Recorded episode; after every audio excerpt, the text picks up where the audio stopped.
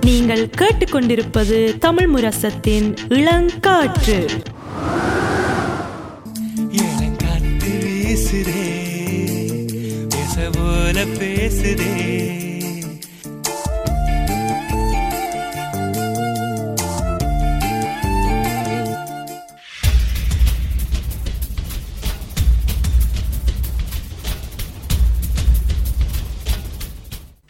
வைத்திருப்போம். சமுதாயத்தின் மீதான ஒரு தேடல்.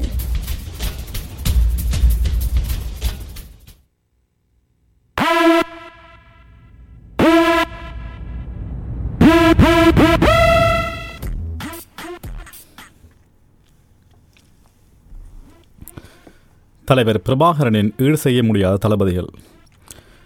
எமது விடுதலை புலிகள் இயக்கம் பல சாதனைக்குரிய தளபதிகளை இந்த தேச விடியலுக்காய் இழந்திருக்கிறது. ஒவ்வொரு தளபதிமாரி ஒவ்வொரு தளபதிமாருடைய இழப்பும் அது ஒரு பெரும் இழப்பாகவே எம் இயக்கத்திற்கும் எம் தலைவருக்கும் இருந்து வந்துள்ளது. ஆயினும் சில குறிப்பிடும் தளபதிகளின் இழப்புகள் மட்டும் ஈடு செய்ய முடியாத மாபெரும் இழப்பாக எம் இயக்கத்திற்கும் எம் தலைவருக்கும் விளங்கி நிற்கிறது.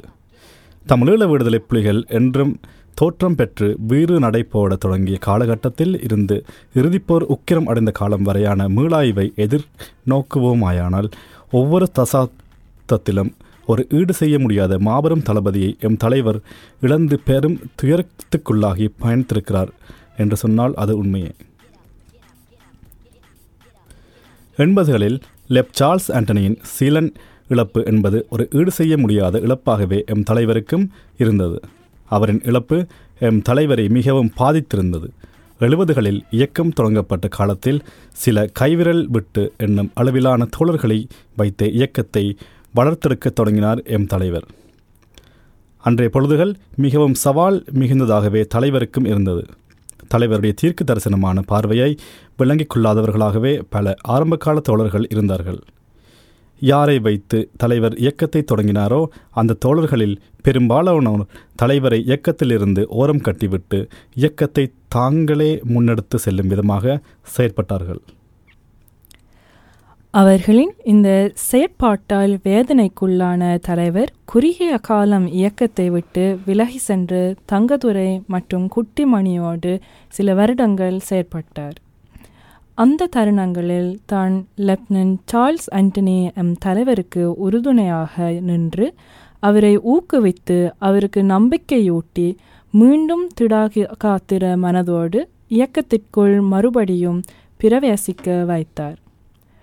அதனால்தான் எம் தலைவரே ஒரு செவியில் லெப்டினன்ட் சார்ல்ஸ் ஆண்டனி இல்லாமல் இருந்திருந்தால் நான் இங்கு உங்களோடு பேசிக்கொண்டிருக்க மாட்டேன் என்று குறிப்பிட்டிருந்தார்.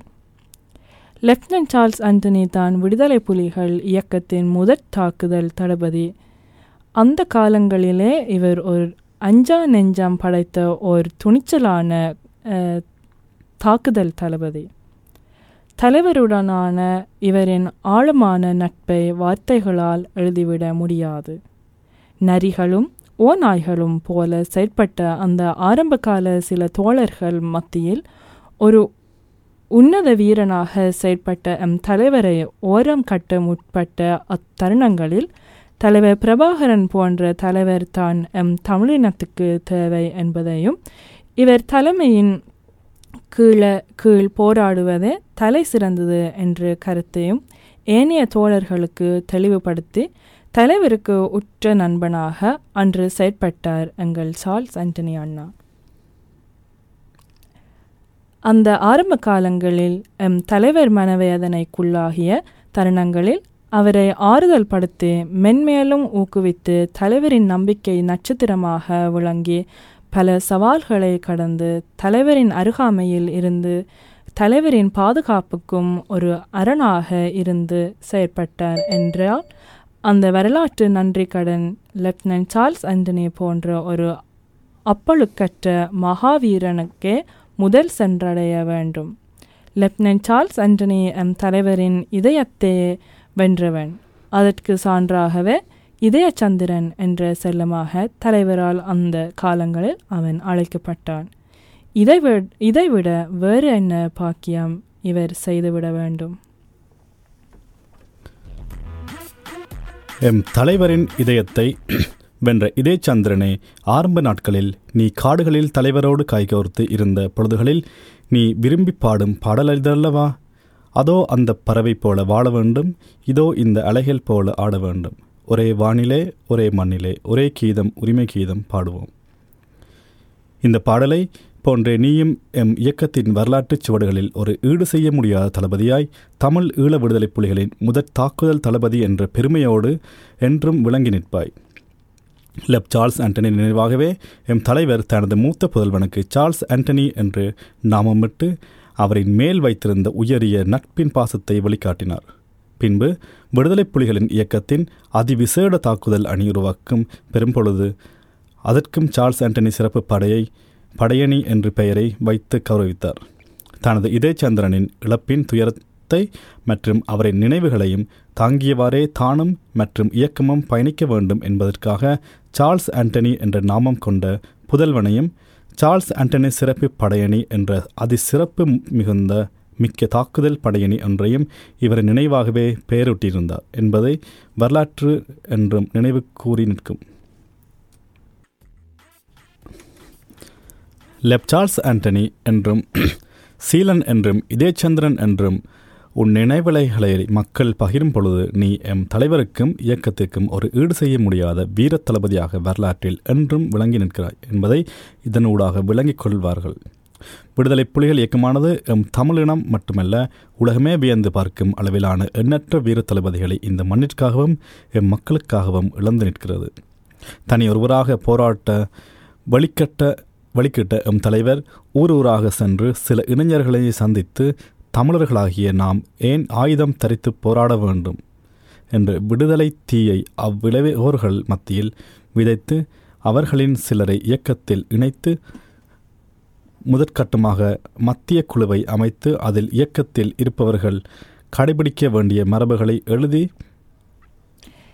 இயக்கத்தின் கோஷமாம் புலிகளின் தாகம் தமிழீழ தாயகம் என்ற கோஷத்தை தலைவர் தாமாகவே யோசித்து அதை ஒரு இயக்க போராளிகள் உச்சரிக்கும் இலட்சிய மந்திரமாக உருவாக்கி பயிற்சிகள் எடுப்பதற்காக பண்ணைகள் பண்ணைகளை நிறுவி அங்கே இணைந்த புதிய போராளிகளுக்கு பயிற்சி வழங்கிய பின்பு அந்த பண்ணையை ப பராமரிக்கும் வேலைகளில் அவர்களை ஈடுபடுத்தி படிப்படியாக இயக்கத்தை வளர்த்தெடுத்து பல சவால்கள் தாண்டி பல துரோகங்களை எதிர்கொண்டு ஒரு பெரும் வளர் வல்லரசோடு போர் பூண்டு பல வெட்டி சமர்களை காவியமாக்கி எண்ணில் அடங்காத சாதனைகளை புரிந்து பல வீரமிகு தளபதிகளை மண்ணிற்காக அர்ப்பணித்து நாற்பதனாயிரத்துக்கு மேற்பட்ட மாவீரர்களை இந்த மண்ணிற்காகவும் தமிழ் மக்களுக்காகவும் தியாகம் செய்து தன் குடும்பத்தையே பொருட்ப பொருட்படுத்தாது இந்த மண்ணிற்காக தாரை வார்த்து கொடுத்து தான் கொண்ட இலட்சியத்திற்காக இறுதி வரை உறுதியோடு நின்று போராடிய அந்த மாபெரும் தலைவன் எம் தேசிய விடுதலைக்காய் கொடுத்த விலை மதிப்பில்லாத தியாகமும் அர்ப்பணிப்பும் தான் எழுத்தில் அடங்காதவை. தலைவர் பிரபாகரனால் மட்டும் எவ்வாறு இப்படி ஒரு கட்டுக்கோப்பான ஒரு பெரும் வீரச்சேனையை உருவாக்க முடிந்தது?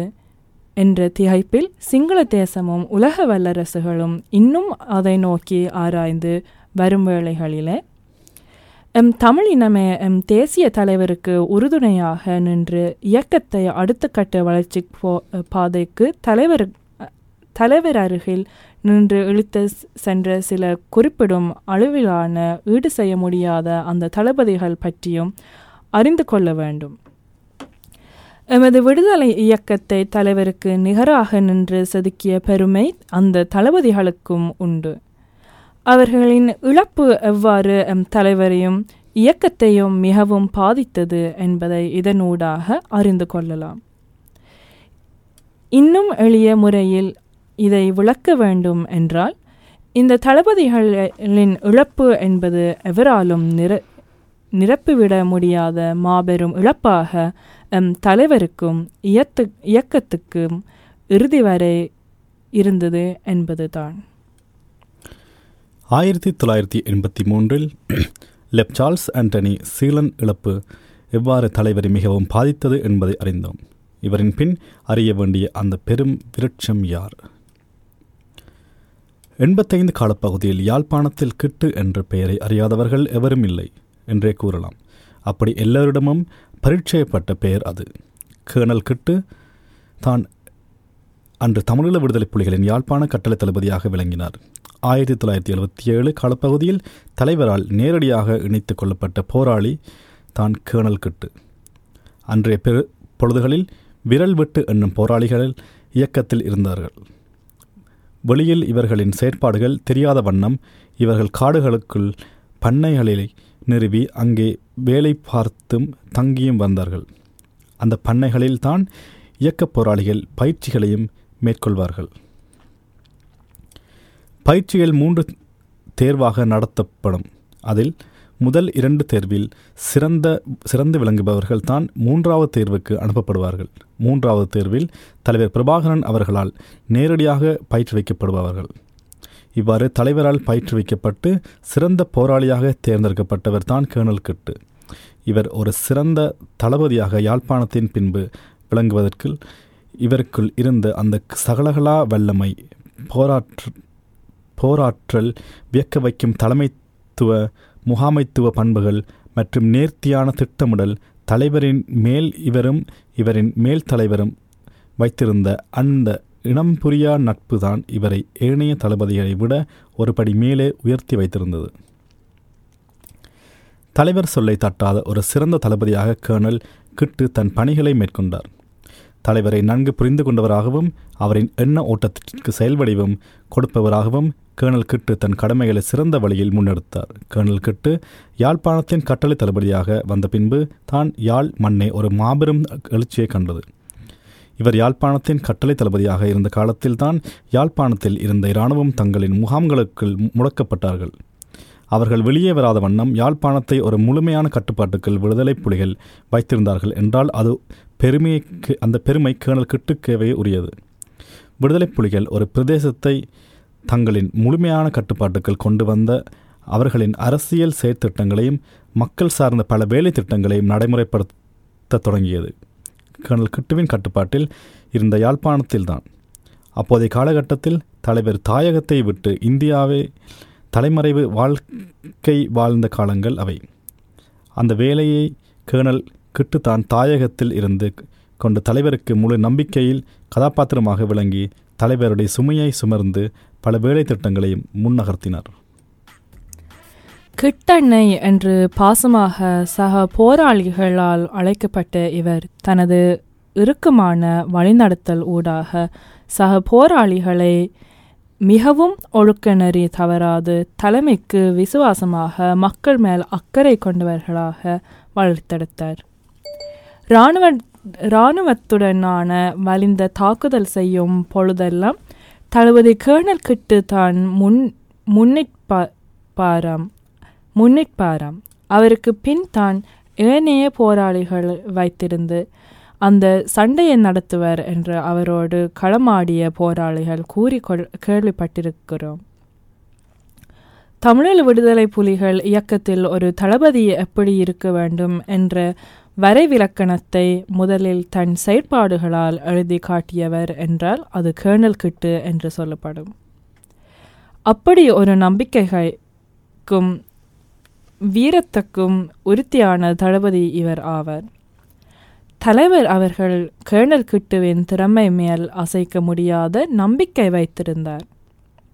ஆதலால் தான் தாயகத்தில் தான் இல்லாத நேரங்களில் கேர்னல் கிட்டுவிடமே சில முடிவுகளை சுயமாக எடுக்கும் அனுமதியை வழங்கியிருந்தார். அன்றைய காலகட்டத்தில் வா யாழ்ப்பாணத்தில் தமிழ் மக்கள் மத்தியில் பிரபலமா பிரபலமான மக்கள் நலன் மேம்பாட்டு செயற்திட்டமே இதன் கதாநாயகனாக விளங்கியவர் தான் கேர்னல் கிட்டு. அன்று மக்கள் எம் தலைவரின் தலைமைத்துவத்தையும் இயக்கத்தின் கொள்கையையும் நன்கு அறிந்து கொண்டார்கள் என்றால் அது எங்கள் கேர்னல் கிட்டுவின் தலைமையின் கீழ் மேற்கொள்ளப்பட்ட மக்கள் சார்ந்த செயல்திட்டங்கள் ஊடாகத்தான். கேர்னல் கிட்டுவை தான் தலைவரின் உரு உருவ உருவத்தின் நிழல் வடிவமாக மக்கள் அன்று பார்த்தார்கள். மக்கள் புரட்சி வெறிக்கட்டும் தமிழீழம் மலரட்டும் என்று யாழில் முழங்கிய லெப்டினன்ட் கேர்னல் திலீபன் கூட கேர்னல் கிட்டு அவர்களின் தலைமையின் வழிகாட்டலின் ஊடாக வளர்க்கப்பட்ட ஒரு உன்னதமான வீரன். கேர்னல் கிட்டு ஒரு பன்முக திறமை கொண்ட ஈடு செய்ய முடியாத மாவீரன். இந்திய இராணுவ காலத்தில் இவ்- அஹ் அவர் தலைவர் கேட்டுக்கொண்டதற்கு இணங்க இந்தியாவில் இருந்து செயல்படுகிறார். ஒரு பெரும் வல்லர வல்லரசை எதிர்த்து போராடுகின்றோம். இதில் தன் உயிருக்கு உத்தரவாதம் இல்லை. ஏதேனும் தனக்கு நடந்தால் ஏதேனும் தனக்கு நடந்தால் எமது இயக்கத்தையும் அதன் லட்சியத்தையும் மேற்கொண்டு செலுத்தக்கூடிய தகமை கேணல் கிட்டுவிடம் இருக்கிறது என்பதை உணர்ந்த எம் தலைவர் அன்று கேர்னல் கிட்டுவை இந்தியாவிலிருந்து செயற்படும் படி பணித்தார். பின்பு கேர்னல் கிட்டுவின் தலைமைத்துவமும் அவரின் ஆளுமையையும் வெளிநாடுகளில் இயக்க செயற்பாடுகளையும் ஒன்றிணைக்க தேவைப்பட்டதின் காரணத்தாலே அவர் வெளிநாட்டுக்கு அனுப்பி வைத்தார் எம் தலைவர். உண்மையை சொல்ல சொல்வதென்றால் கேர்னல் கிட்டு அவர்களின் வருகைக்கு பின் தான் விடுதலை புலிகளின் அனைத்துலக தொடர்பாக புத்துணர்ச்சி பெற்றதென கூறலாம். இவர் வருகையின் பின் தான் ஒரு வலுவான சர்வதேச நிர்வாக கட்டமைப்பு உருவாக்கம் பெறுகின்றது. கிட்டான் கிட்டன்னா என்றால் களத்தில் உள்ள போராளிகளுக்கு மட்டுமல்ல புலத்தில் செயற்பட்ட செயற்பாடல்களுக்கும் மத்தியிலும் பெரும் செல்வாக்கும் மதிப்பும் நிறைந்த வழிகாட்டியாக அவர் வலம் வந்தார்.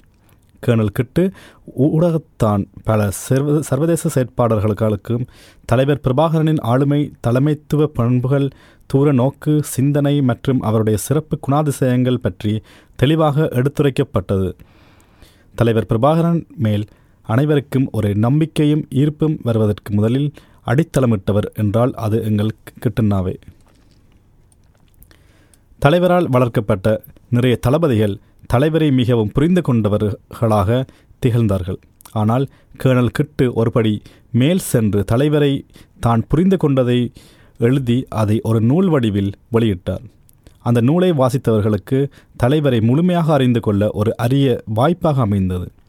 வெளிநாடுகளில் அவர் இருந்த காலகட்டத்தில் தான் அவரின் நெறியாள்களின் மூலம் களத்தில் மற்றும் எரிமலை போன்ற செய்தித்தாள்கள் முதன் முதலால் வெளிவரத் தொடங்கியது. இந்த செய்தித்தாள்கள் தாயகத்தில் நடக்கும் அடக்குமுறைகளையும் அங்கு மக்கள் படும் அவலங்களையும் இயக்கத்தின் கொள்கையை மற்றும் தலைவரின் சிந்தனையை எம் புலம்பெயர் வாழ் மக்களும் அறிந்து கொள்ளும் விதமாக அமைந்தது. இந்த செய்தித்தாள்களின் பிரதி எம் தலைவர் கரங்களுக்கு சென்றடைந்தது போதும். அவர் அதை வாசித்ததும் இதற்கு பின்னால் நிச்சயம் கிட்டன் தான் நிற்பான். அதை ஒருக்கா விசாரித்திப்பார் என்று சக பொறுப்பாளர்களும் தெரிவிக்க அவர்களுக்கும் விசாரித்த போது இதை முன்னெடுத்தது கிட்டன்ன என்பதை உறுதிப்படுத்தி கொண்டு இதை திரும்பி தலைவரிடம் சென்று செல்லும் சென்று சொல்லும் பொழுது தலைவர் இளகிய புன்னகையுடன் தான் ஊகித்தது ச- சரிதான் என்பதை உறுதிப்படுத்தி கொண்டார் ஆம் தலைவருக்கு தெரியும் கிட்டண்ணையால் மட்டும்தான் இவ்வாறு சிந்தித்து செயற்படுத்த முடியும் என்று. தலைவர் மேல் கிட்டண்ணையும் கிட்டண்ணா மேல் தலைவருக்கும் இருந்த அந்த ஆ- ஆத்ம ரீ- ரீதியான புரிந்துணர்வு அது ஒரு அபூர்வமானது. எங்கள் கிட்டனவை ஆ- ஆழமாகவே நெரு- நேசித்தார் தலைவர். தனது லட்சிய தோழனாக தனது சிந்தனைகளுக்கு செயல் வடிவம் கொடுக்கும் ஒரு தளபதியாக அவரை பார்த்தார். ஆதலால் தான் ஆதலால் தான் அவரின் இழப்பு ஒரு மாபெரும் இழப்பு செய்தியாக தலைவருக்கு ஆயிரத்தி தொள்ளாயிரத்தி தொண்ணூற்றி மூன்றில் வந்தடைந்தது. தாயகத்துக்கு திரும்பி வரும்படி தலைவரால் அழைக்கப்பட்டு கிட்டண்ணாவும் மிக பூரி பூரிப்புடன் தாயகம் திரும்பும் வேளையில் வங்கக்கடலில் இந்திய வல்லரசு சுற்றி வளைத்த போது நடைபேசி ஊடாக தாயகத்தில் நின்று தலைவருக்கு தன்னை சுற்றி வளைத்து விட்டார்கள் என்று தெரிவித்து தானும் மற்றும் தன்னிடம் இருக்கும் ஏனைய போராளிகளும் சரணடைய போவதில்லை என்றும் தாங்கள் பயணித்த கப்பலை கூட இழுத்து செல்ல அனுமதிக்கப் போவதில்லை என்று கூறி தனது இறுதி முடிவாம் கடலிலே வெடிகுண்டை வெடிக்க வைத்து தானும் தன் கூட நின்ற போராளிகளும் வீரமரணம் அடைய போகும் செய்தியை தலைவரிடம் தெரிவித்த போது தலைவர் என்ன பதில் கூறுவது? என்று சொல்ல சொல்வதறியாது. மனவேதனையுடன் பேசாமல் இருந்தார். ஆனால் கிட்டண்ண புரிந்து கொண்டார். தலைவரின் நிலைமையை ஆனால் ஆனாலும் இயக்க மரபை ஏற்று எதிரியிடம் பிடிக்க பிடிக்கப்படக்கூடாது என்பதற்கு இணங்க தன்னையும் ஏனைய பத்து போராளிகளையும் இணைந்து கொண்டு இறுதியாக நடைபேசி ஊடாக அவரின் கம்பீர குரலில் புலிகளின் தாகம் தமிழீழ தாயகம் என்று தலைவர் மற்றும் தளபதி சூசை அவர்களுக்கு தெரிவித்துவிட்டு வங்கக்கடலில் கப்பலை வெடிமருந்துகள் வைத்து வெடிக்க வைத்து எங்கள் கிட்டண்ணாவும் அவருடன் நின்ற பத்து போராளிகளும் வீரகாவியமானார்கள். கேர்னல் கிட்டுவின் இழப்பை அறிந்து எம் தமிழீழம் தேசமே அதிர்த்து போனது. அவரின் பாதங்கள் பிடி படித்த மண் சிவந்தது. படிந்த மண் சிவந்தது. அவரின் இழப்பை எண்ணி எம் தலைவர் மிகவும் மனவேதனை அடைந்தார் கேர்னல் கிட்டண்ணையால் வளர்க்கப்பட்ட தளபதிகள் போராளிகள் அவரின் இழப்பை நினைத்து விம்பி விம்பி விம்மி விம்மி அழுதார்கள். தலைவருக்கு அடுத்தபடியாக கேர்னல் கிட்டுவை ஏ இவர்கள் நேசித்தார்கள். அவரின் இழப்பு அனைவருக்கும் ஒரு ஈடு செய்ய முடியாத இழப்பாக அமைந்தது. கேர்னல் கிட்டுவின் நினைவை தாங்கி தலைவரால் உருவாக்கப்பட்ட படையாணி தான் கேர்னல் கிட்டு பீரங்கி படையாணி. மற்றும் அவரின் பன்முக ஆளுமைக்கு செயல் வடிவம் கொடுக்கும் விதமாக உருவாக்கப்பட்டது தான் கர்னல் கிட்டு அரசு அறிவியற் கல்லூரி. கர்னல் கிட்டு ஒரு பன்முக ஆளுமையின் அவ அவதாரம். எமது விடுதலை போராட்ட தளபதி எவ்வாறு இருக்க வேண்டும் என்பதற்கு கர்னல் கிட்டுவே ஒரு கலை களஞ்சியம்